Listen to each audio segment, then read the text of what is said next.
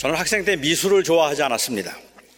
초등학생 때 제가 그린 그림이 단 한 번도 그 교실 벽 뒤에 붙어 본 적이 없기 때문이기도 하고 중학교 1학년 때 미술 도구를 가져오지 않았다고 미술 선생님한테 되게 맞았기 때문일 수도 있는데 그것보다는 제가 미술을 별로 좋아하지 않는 이유는 정말로 그림을 못 그리기 때문입니다. 있는 그대로 그리는 것도 저는 못할 뿐만 아니라 무엇을 상상해서 그리는 것은 더욱 못합니다. 어, 저는 그 문학이나 예술을 하는 사람들은 모두가 다, 어, 이 아주 남다른 상상력과 표현력을 가지고 있다고 생각되어서 예술을 하는 분들을 참 존경합니다. 어떻게 그렇게 상상할 수 있을까 하는 것과 어떻게 그 상상한 것을 그렇게 표현할 수 있을까 하는 것이 참 기가 막히고 그리고 남다른 특별한 재능이다 싶기 때문에 그렇습니다. 저는 오늘 설교를 준비하면서 소망, hope, 소망이라는 이 말을 그려보라고 한다면 그러면 어떻게 그릴까 한번 생각해 보았습니다. 만일 누가 여러분들에게 소망을 그리라고 한다면 여러분은 소망을 어떻게 그리시겠습니까? 아, 하늘 그리고 그리고 그 하늘을 바라보는 노인을 그린다면 그건 너무 진부한 그림일 것 같고 요즘 제 생각이 굉장히 복잡해서 그런지는 모르겠지만 소망을 그리라고 하면 저는 복권을 그릴 것 같다는 생각이 들기는 합니다. 만일 누가 저에게 여러분에게 평화를 그려보라고 한다면 여러분들은 그 평화를 어떻게 무엇을 그리시겠습니까? 평화를 그리라고 한다면 아마도 복잡한 도시보다는 조금 한적한 시골이 연상될 거라고 생각해요. 넓은 풀밭에 양들이 한가로이 풀을 뜯어먹고 있고 선하고 인자해 보이는 목자는 그런 양들을 지그시 바라보면서 어, 악기를 아주 조용하게 연주하는 모습도 참 평화스러운 모습입니다. 사람들은 대체로 이런 평화스러움을 원합니다.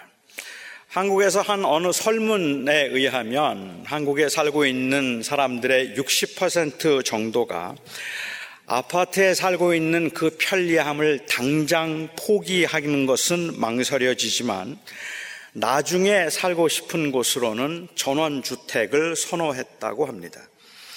사람들이 꿈꾸고 사람들이 원하는, 원하는 평화는 이런 평화스러움이기 때문에 대체로 사람들은 조용한 것이 좋다 말하고 물론 그 조용함에 익숙하지는 않지만 조용한 것을 좋다 말하고 그리고 한가로운 삶이 그것 또한 익숙하지는 않죠.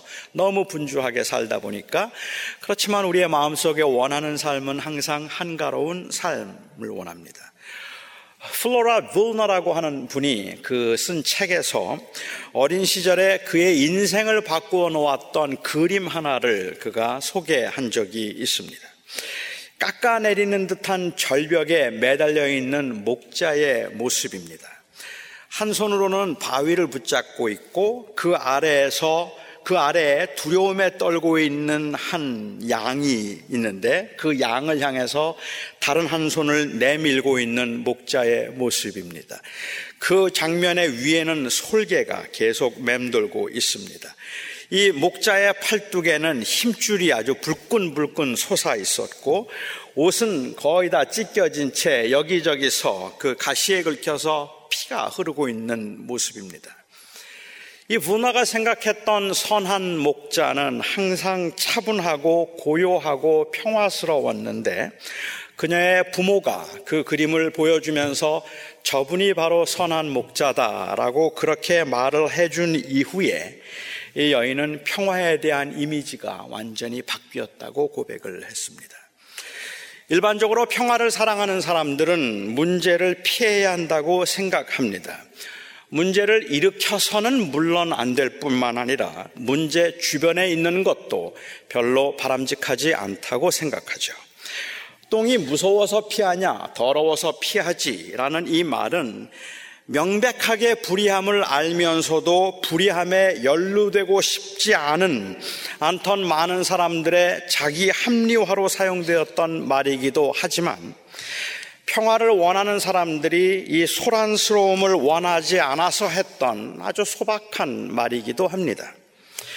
많은 사람들은 문제가 있다는 것도 알고 그리고 그 문제들은 해결되어야 한다는 것도 알고 있지만 복잡하고 소란스러운 것이 싫어서 일단은 피하고 싶어 합니다. 제가 동부에 살 때였는데요. 어, 이 지붕 물바지로 낙엽들이 쌓여서 물이 그 통을 따라서 밑으로 내려와야 하는데 흘려 내려오지를 않고 그 낙엽에 막혀서 물이 그 통, 그, 이, 그, 이, 이 물통 너머로 그냥 넘쳐 흘러서 지붕 위에서 떨어지, 떨어진 적이 있었습니다. 복잡한 게 싫고 단순한 게 좋았던 저는 지붕에 올라가서 그 낙엽을 긁어내는 대신에 그 비가 올 때마다 지붕에서 물이 떨어지는 그 장소를 피해 다녔습니다. 저희 아버님께서 한 번 오셨다가 그 장면을 보시고 사다리를 대고 지붕에 올라가서 그 낙엽들을 다 긁어내실 때까지 1년 넘도록 저는 그렇게 살았습니다. 비가 올 때면 그 물을 피해 다니면 별 문제가 없었으니까 저는 어, 이런 저를 단순한 것을 좋아하고 문제, 복잡한 것을 싫어하는 평화주의자라고 저는 그렇게 생각했는데 저희 아버님은 저를 세상에 둘도 없는 게으른 자라고 그렇게 취급을 하셨습니다. 명절을 맞이해서 어, 사는 사람들이 예루살렘을 찾아갔습니다. 그와 같은 명절에 사람들이 기대하는 것은 축제입니다. 모처럼 찾아온 고향에서 사람들은 살벌한 긴장보다는 오히려 평화스럽고 한가한 여유를 원했을 겁니다. 많은 사람들이 모여 있다는 그 사실을 기회로 이용하려는 정치적 선동가들을 제외하고는 아무도 소란스러움이나 문제를 원하지 않았을 겁니다. 물론 그 축제, 벅적거림 이런 것들이 좋기는 했지만 그래도 거기에서 분쟁이 있거나 다툼이 있는 것은 원하지 않았을 거라는 거죠. 많은 사람들이 모이다 보니까 새로운 정보도 많이 얻게 되고 세상 돌아가는 이야기들도 여기저기서 듣게 되는데 이번 명절에 사람들의 입에 가장 많이 오르내린 사람은 바로 예수님이었습니다. 예수님이 거기에 계시지 않았음에도 불구하고 많은 사람들이 예수님에 관한 이야기를 했고 그리고 예수님을 찾았습니다. 어떤 사람은 예수가 좋은 사람이라고 말했고 어떤 사람은 예수가 아주 흉악한 사람이라고 말을 했습니다. 예수님을 잘 모르던 사람들조차도 궁금증을 가질 만큼이나 사람들은 계속해서 예수에 관한 이야기들을 많이 하고 예수님을 찾았어요. 이런 곳에는 주님이 나타나지 않는 것이 가장 평화스러운 모습일 텐데 명절 중간 즈음에 예수님께서 예루살렘 성전에 나타나셨습니다. 그리고 성전에서 예수님께서 가르치기 시작하시면서 예루살렘은 아주 시끄러워졌습니다. 여러분, 이게 이상하지 않습니까? 원래 시끄러웠던 곳도 예수님이 계시면 평화스러워지고 문제가 많았던 것도 주님께서 한마디 하시면 조용해지고 뭐 그래야 하는 거 아닌 건가요? 그런데 평화주의자들이 보기에는 예수님께서 문제를 일으키시는 것 같아서 그래서 아쉬웠습니다.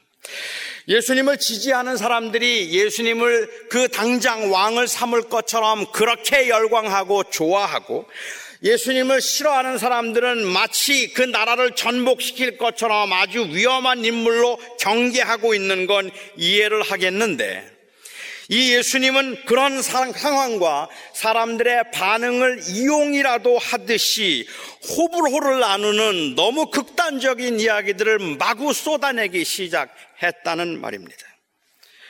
조금만 부드럽게 말해도 좋을 텐데 조금만 극단적으로 말하지 말고 조금만 유하게 돌려서 말씀하셔도 이렇게 소란스럽지는 않을 텐데 분명히 화를 자초하고 분열을 일으키는 말임에도 불구하고 거침없이 쏟아내는 그 예수님을 보면서 평화주의자들은 평화를 좋아하는 사랑하는 사람들은 이 예수님이 조금 문제가 있거나 아니면 지나치다는 생각을 했을 겁니다. 평화를 사랑하는 사람들의 입장에서는 예수님의 말이 맞는가, 예수님의 말이 틀리는가 보다는 그렇게 문제를 일으키고 있는 예수님이 문제였다는 말입니다. 예를 들면 이런 겁니다. 배운 적이 없는 어, 사람인데도 예수님의 가르침이 다른 서기관들과 남달라서 권위가 있었고 설득력이 있었습니다. 그래서 많은 사람들이 그 예수님의 가르침에 놀라움을 표했습니다. 이 사람은 우리가 아는 뭐 학교를 다닌 적도 없고 누구 어떤 랍비 밑에서 공부를 한 적도 없는데 어찌 이리 유창하고 어찌 이리 그 말에 설득력이 있는가? 다른 서기관들이 가르치던 그 지루하고 그리고 또한 그 비논리적인 것과는 달리 너무 분명하고 확실하게 그 진리를 가르치고 있고 그리고 그 율법을 강론하고 있는 예수님을 보면서 놀라움을 금치 못했어요. 와, 이 사람 도대체 어디서 이거 다 배운 거야. 이럴 때 웬만한 사람이라면 조금 겸손을 보이는 게 미덕입니다. 이럴 때는 조금 가만히 계셔야 돼요. 그런데 주님은 이렇게 말씀하셨습니다. 내 교훈은 내 것이 아니라 나를 보내신 이의 것이니라. 사람이 하나님의 뜻을 행하려면 이 교훈이 하나님께로부터 왔는지 사람에게로부터 왔는지 알아야 할 것인데 사람들은 내가, 내가 내 영광을 구하는 것이 아니라 내가 나를 보내신 이의 영광을 구하고 있거늘 어찌하여 너희는 나를 죽이려고 하느냐? 이 말씀 때문에 도대체 누가 예수를 죽이려고 하는가 예루살렘에 대소동이 일어났다는 말입니다. 아직 아무에게도 예수님을 죽이겠다는 구체적인 계획이 없었고 예수님을 죽여야 되겠다고 언급한 사람도 없었습니다. 오히려 예수님께서 안식일 날 그 이 병자를 고치심으로 많은 사람들이 안식일에 병자를 고치는 것이 과연 율법에 합당한 일인가 아닌가를 가지고 논란을 하고 그래서 어떤 사람들은 안식일에 병을 고쳤기 때문에 예수님이 율법을 어긴 자라 절대로 선지자일 수 없다고 주장하는 사람이 있는 반면에 어떤 사람들은 예수님께서 안식일에 병을 고쳐서 가난하고 불쌍하고 병든 사람들의 편에서 하나님 그들을 위하고 있는 하나님의 선지자라고 말하는 사람도 있어서 논란이 좀 일어나기는 했는데 예수님을 죽이려고 한 적은 없었거든요. 아직은. 그런데 예수님께서 어찌하여 내가 병자들을 고쳤다고 하여서 그 전신을 온전케 했다고 너희들은 유, 이, 이 안식일에 할례를 행함으로 율법을 지키려고 하는 자들이 어찌하여 안식일에 어렵고 힘든 사람들의 병을 고침으로 율법을 지키려고 하는 나를 죽이려고 하느냐라고 말씀하셔서 소란이 일어난 겁니다. 그래서 사람들은 예수님이 지금 귀신에 들려서 헛소리를 하고 있다고까지 말할 정도였습니다. 어떤 사람들은 이렇게 말했습니다. 원래 메시아는 어디에서부터 오는지 모르는 것인데 우리는 그가 나사렛 출신인 것을 알고 그의 형제들도 알고 그의 부모도 알고 있지 않느냐. 그런데 어찌 그가 나사로울 수 있겠느냐라고 이야기를 합니다. 아니 그렇지 않더라도 성경에 분명히 메시아는 베들레헴에서 출생한다고 했는데 어떻게 나사렛에서 출생한 사람이 메시아가 될 수 있겠 는가라고 반문을 했습니다.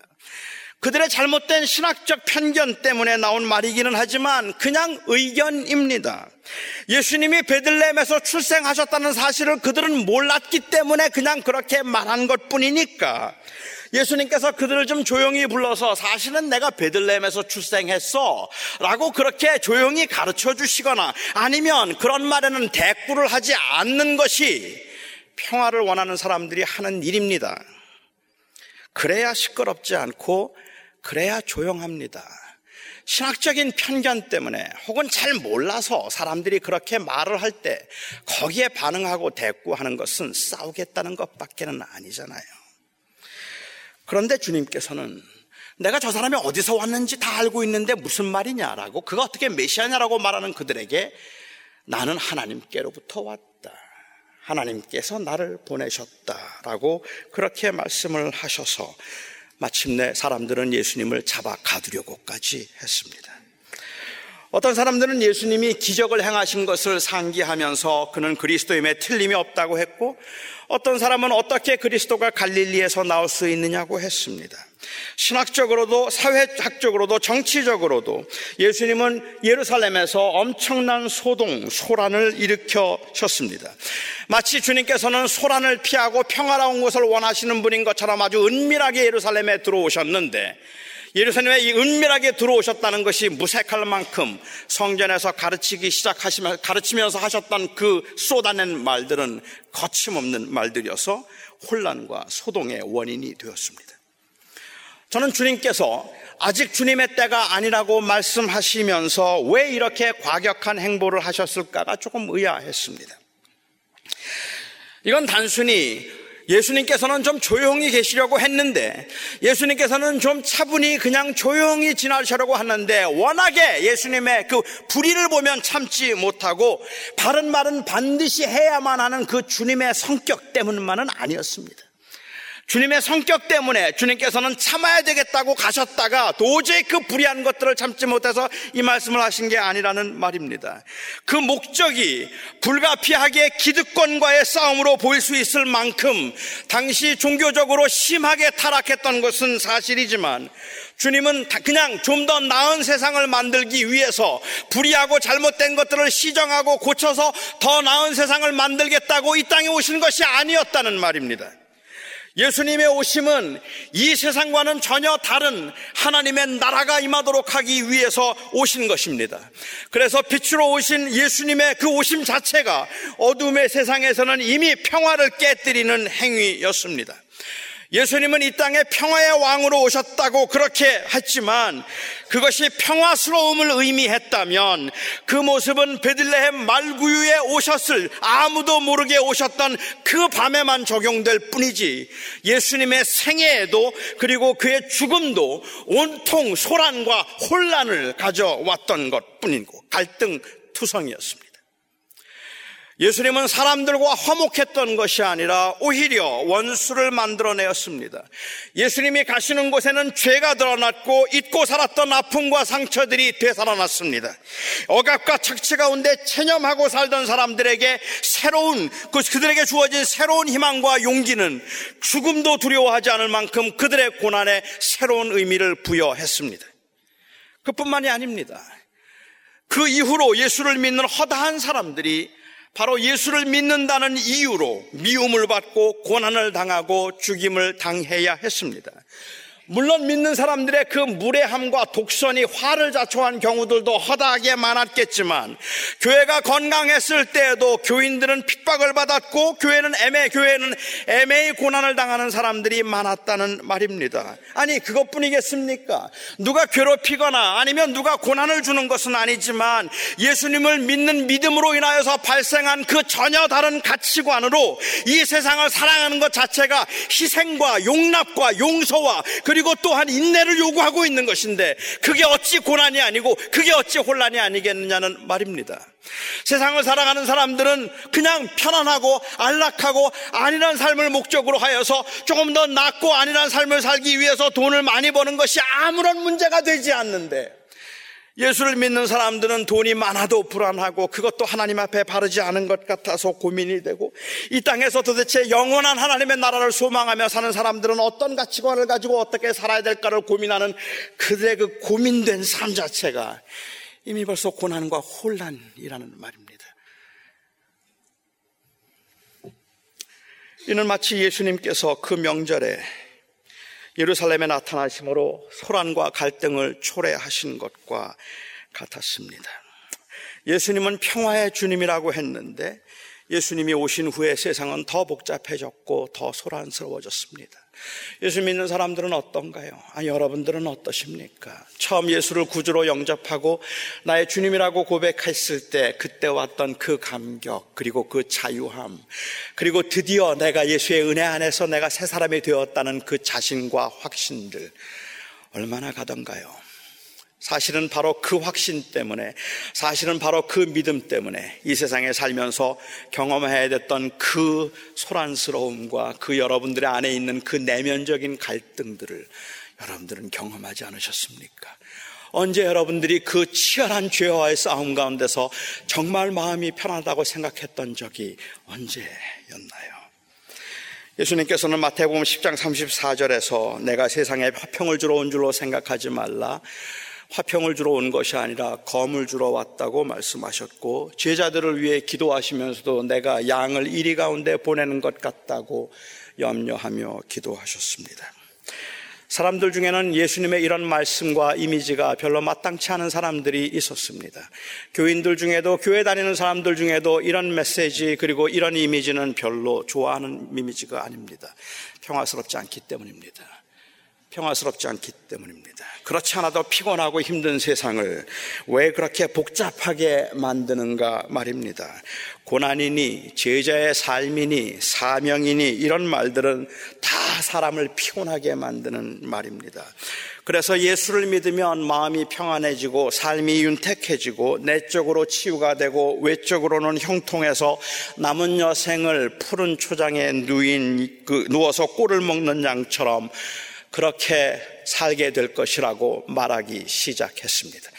예수를 믿으면 모든 게 다 형통할 것이고 모든 문제가 해결될 것이고 모든 그러한 그 어려움들이 사라지고 모든 가난과 부족함들이 다 해결되어서 이 땅에서 평화스럽고 그야말로 넉넉하고 풍요로운 삶을 살게 될 것이라는 그 말을 사람들은 더 선호하기 시작했습니다. 그것이 더 평화스러웠기 때문입니다. 평화를 위해서라는 이름으로 복음을 타협했고 복잡하고 희생적인, 희생, 희생적인 삶을 싫어하는 현대인들이 듣기에 편한 말들만 교회는 쏟아내기 시작했습니다. 우리는 이런 신앙을 가리켜서 hotbath religion이라고 부르기도 하고 therapeutic religion이라고 그렇게 부르기도 합니다. 저는 이러한 그 신앙을 가리켜서 마사지 릴리전이라고 부르면 마사지 신앙이라고 부르면 어떨까 싶은 생각도 들었습니다. 그 피곤하게 6일 동안 살고 일주일에 하루 왔는데 오늘은 좀 듣기 좋은 말 듣고 편안한 말을 듣고 좀 마사지를 받는 것처럼 그렇게 몸을 좀 릴렉스하고 가야 월요일부터 또 열심히 일하잖아요.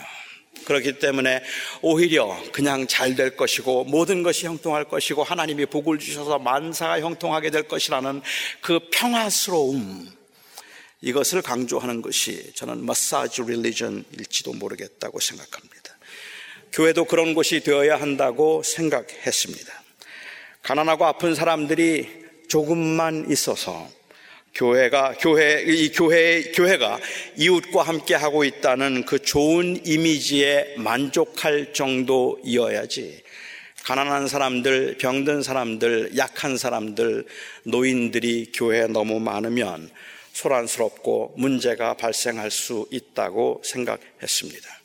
그래서 교회는 약하고 어려운 사람들과 함께 할 수 있다는 그 이미지를 보여주는 정도에서 약하고 힘들고 어려운 사람들이 조금은 있어도 용납이 되지만 더 많아지면 그런 교회는 복잡한 교회가 되어버리고 사람들은 싫어합니다. 기왕이면 마음에 맞고 수준이 맞는 사람들끼리 교제하기를 선호하니까 같은 교회를 다니는 것까지는 어쩔 수 없어도 그 이상 가까워지기를 원치 않습니다.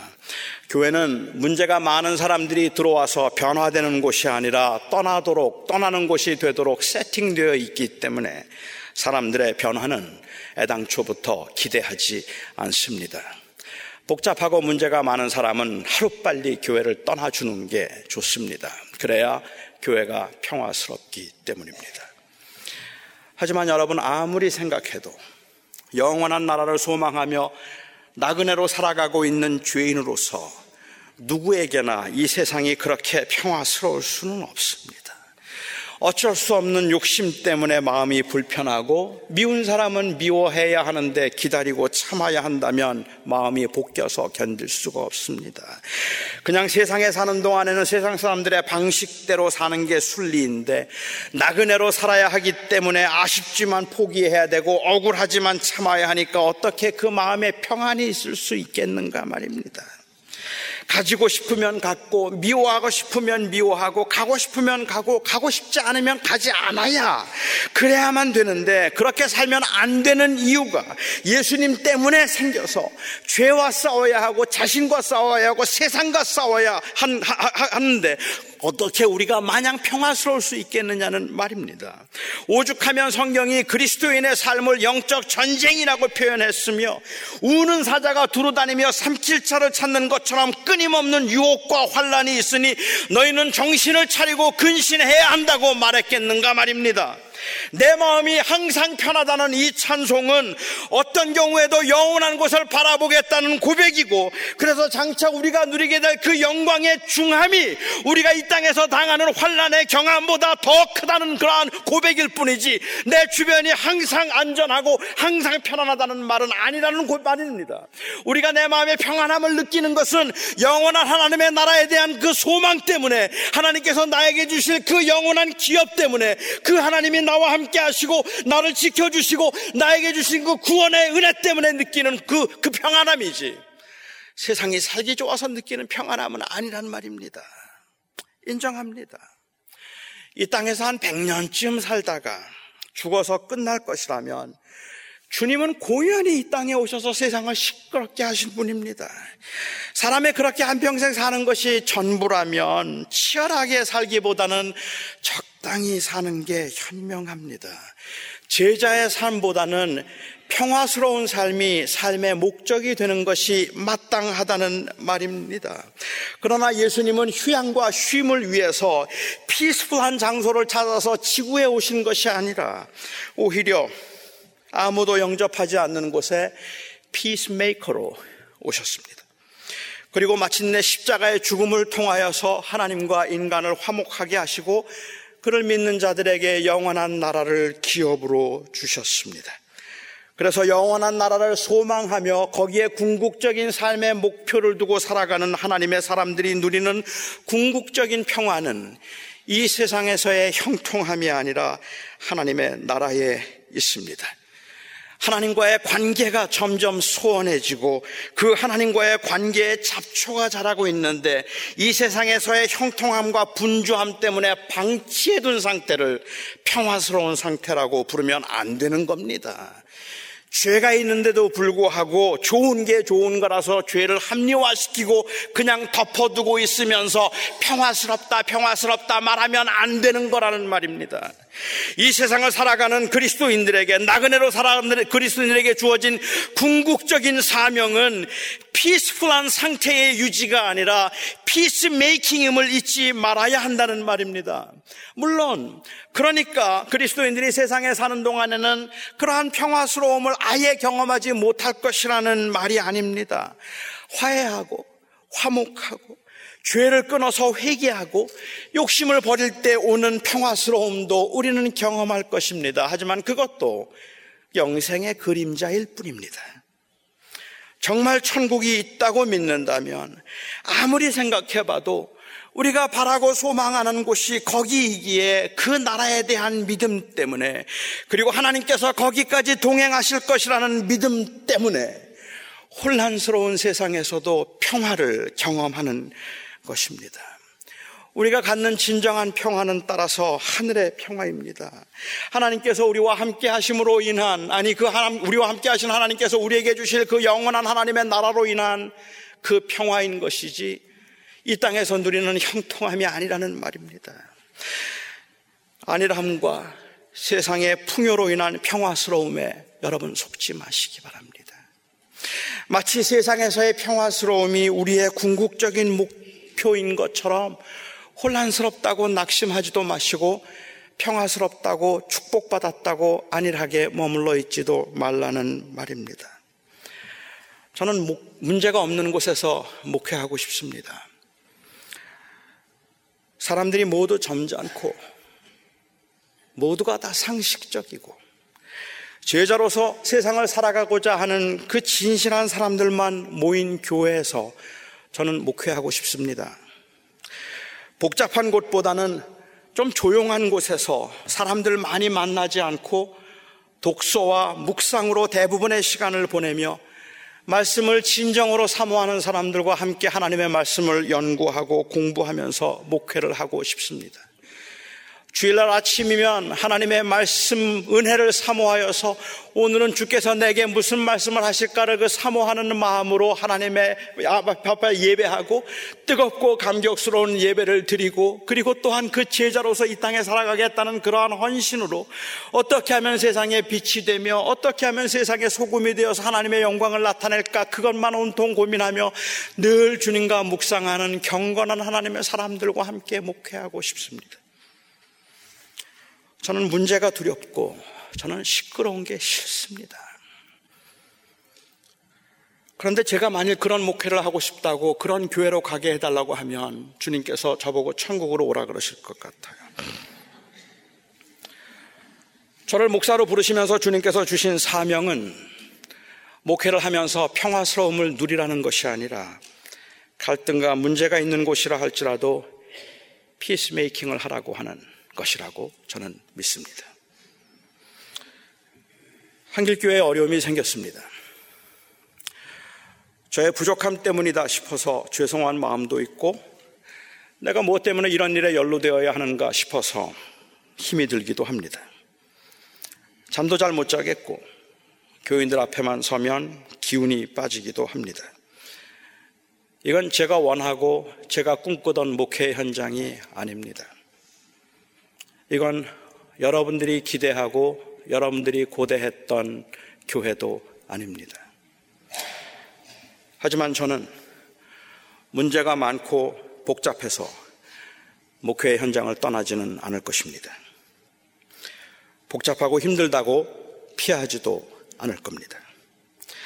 저의 한계와 부족함 때문에 자신이 없는 것은 사실이지만 제가 더 이상은 아무것도 할 수 없다고 생각될 때가 있겠다 싶기는 하지만 교회의 본질적인 사명이 평화를 누림이 아니라 화평케 함이라면 우리는 함께 하나님의 나라를 바라보며 비록 문제가 보였다 할지라도 문제가 발생했다 할지라도 제자로서의 본분을 지키고 교회가 오히려 교회다워지는 성숙의 기회로 삼아야 할 것입니다. 우리는 하나님 앞에서 우리가 원하는 것이 그냥 평화스러움이기는 하지만 그러나 우리에게 주어진 궁극적 사명이 평화스러움 가운데 눌러 앉아 누리는 것이 아니라 바로 피스메이킹이라면 주님께서 우리들에게 원하시는 것은 이 시간에 어떻게 우리가 제자로 합당하게 이 교회가 마땅히 서야 할 것인가 하는 것을 가지고 기도하며 고민해야 할 겁니다. 저와 여러분이 이 세상에 살기 때문에 힘들고 아픈 것처럼 교회도 세상에 속하지는 않았지만 세상에 있기 때문에 이렇게 아프기도 한 겁니다. 사랑하는 우리 한길교회 성도 여러분, 저의 부족함을 인하여서 그리고 저의 미흡함 때문에 발생한 많은 문제들입니다. 하지만 그럼에도 불구하고 제가 부족하지만 여러분들에게 간곡하게 부탁하고 싶은 것이 있다면 낙심하지 말고 기도하시고 문제가 생겨서 그래서 어려워진 것이 아니라 오히려 그 문제 앞에서 우리가 평화스러움을 추구하며 안주하려고 하는 것이 우리의 문제인 것을 오히려 더 인식할 수 있으면 좋겠고 저와 여러분이 함께 저와 여러분이 함께 한길교회에서 이 피스메이킹의 사역을 그 사명을 감당할 수 있기를 바랍니다. 기도하겠습니다.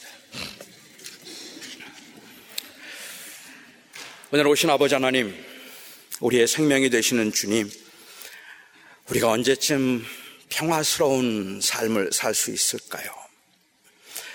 나중에 은퇴하면 평화스러워질까? 내 하던 일들을 다 마치면 평화스러워질까? 그러나 주님, 이 땅에 살아가는 제자들에게 주님께서 원하시는 그 삶이 평화스러움이 아니라 화평케 함이라면 아버지 하나님, 우리는 어쩌면 그 평화스러움조차도 거부해야 할는지도 모릅니다. 죄로 인하여 교회 안에 문제가 생겼고 그리고 교회가 어려움 가운데 있습니다. 주님, 이것을 하나님의, 하나님께서 우리에게 주신 시련이라 막연히 생각하기에는 우리의 허물과 잘못이 너무 크고 많지만 이곳에서도 이 상황에서도 우리는 피스메이커가 되기를 원합니다.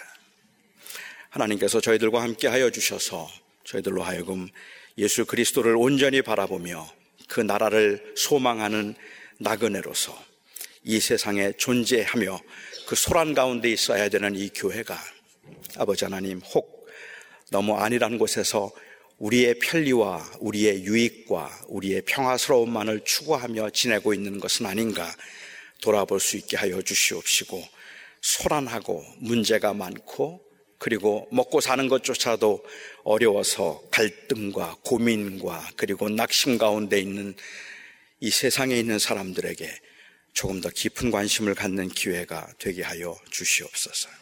예수님의 이름으로 기도하옵나이다. 아멘.